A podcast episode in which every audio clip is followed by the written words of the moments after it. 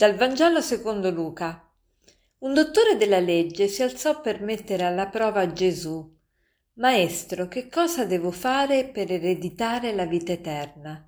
Gesù gli disse, Che cosa sta scritto nella legge? Rispose, Amerai il Signore Dio tuo con tutto il tuo cuore, con tutta la tua anima, con tutta la tua forza e con tutta la tua mente, e il tuo prossimo come te stesso. Gli disse Hai risposto bene, fa questo e vivrai. Ma quello, volendo giustificarsi, disse a Gesù E chi è il mio prossimo?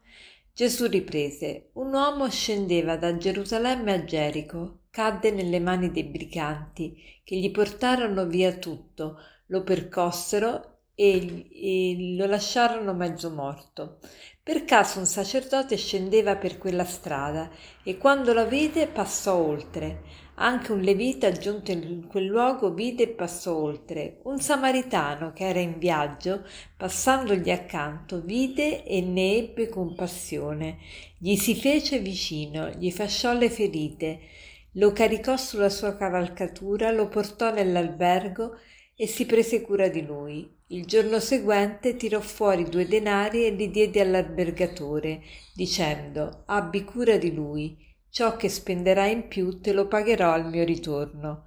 Chi di questi tre ti sembra sia stato prossimo di colui che è caduto nelle mani dei briganti? Chi ha avuto compassione di lui? gli rispose.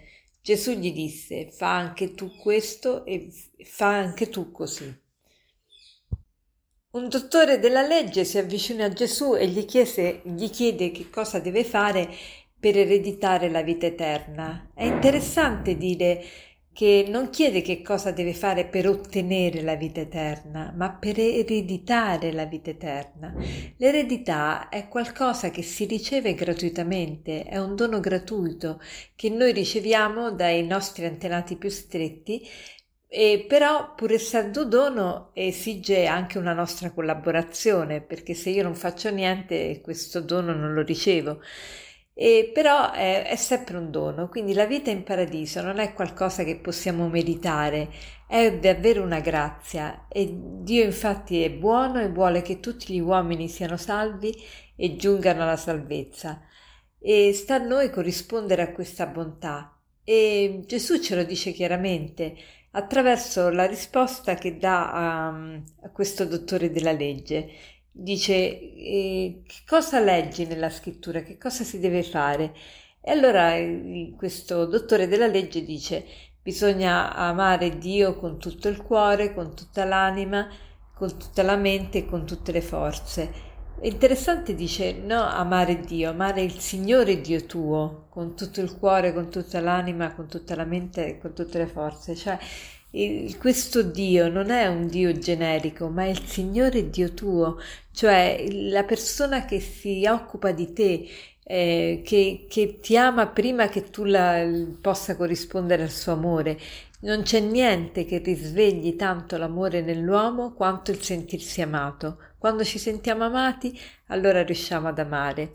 Allora cerchiamo di capire che, che questo Dio è il Signore nostro Dio, il Signore che si prende cura di noi e che veglia su di noi, che provvede a noi. E il, il, Signore assorbe tutte le nostre energie, vuole essere amato con tutto il cuore, l'anima, la mente, le forze, perché Lui per primo si è dato totalmente a noi e nello stesso tempo richiede che, che noi amiamo il prossimo come noi stessi. E che vuol dire amare il prossimo come noi stessi? Noi pensiamo sempre a noi.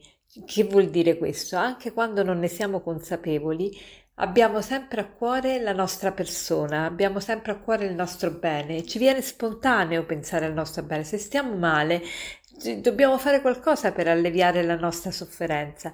Ecco, il Signore ci dice di pensare al bene dell'altro come se fosse il tuo, ama, ama il prossimo come te stesso. Eh, vuol dire fallo spontaneamente, cioè eh, spontaneamente tu pensi a te stesso, tu se hai una pena cerchi di risolverla, cerchi di alleviarla, ecco così fai con le sofferenze degli altri. E, e questo mm, dottore della legge però voleva sapere ma chi è questo prossimo a cui eh, io devo, devo voler bene? E, e, Gesù racconta un fatto molto verosimile di cronaca, che probabilmente è successo ai suoi tempi, di un tizio che cade nelle mani dei briganti e, e dei rapinatori e che viene, viene percosso a morte e, e poi passa un sacerdote per la strada, passa un levita passano e vanno oltre. È interessante proprio i verbi che vengono usati. Dice per caso un sacerdote scendeva per quella strada, lo vide e passò oltre. Un levita passò per quella strada, lo vide e passò oltre. Invece passa un samaritano, che tra l'altro i samaritani erano considerati degli stranieri perché la Samaria era stata uh, occupata dagli assiri e quindi gli ebrei si erano eh, mischiati con la popolazione assira e quindi i samaritani eh, non erano ebrei puri, ma, eh, ma, ebrei mischiati ad assiri, questo samaritano che era in viaggio, quindi che aveva una meta, che aveva una scadenza, eh, passò eh, eh, passandogli accanto, vide e ne ebbe compassione. Ecco, il, il sacerdote in Levita vide e passò oltre. Il samaritano vide e ne ebbe compassione. Ecco, oggi siamo chiamati a fermarci a vedere, vedere quello che succede intorno a noi e avere compassione. Compassione, la parola compassione, compatire, patire insieme, cioè cercare di vedere la, la sofferenza dell'altro come se fosse la mia e come io faccio di tutto per alleviare la mia sofferenza, così devo fare per quella che vedo nel prossimo e non ha importanza se ho cose da fare. Questo samaritano aveva un viaggio da affrontare, una meta da raggiungere, scadenze, eppure si ferma, Be, vide e ebbe compassione. Ecco, mettiamo eh, l'attenzione su questo, vedere e avere compassione. E per concludere vorrei citarvi questo aforisma che dice così. Eh, è facile amare il mondo, difficile è amare il prossimo. È facile amare il mondo, difficile è amare il prossimo. Buona giornata.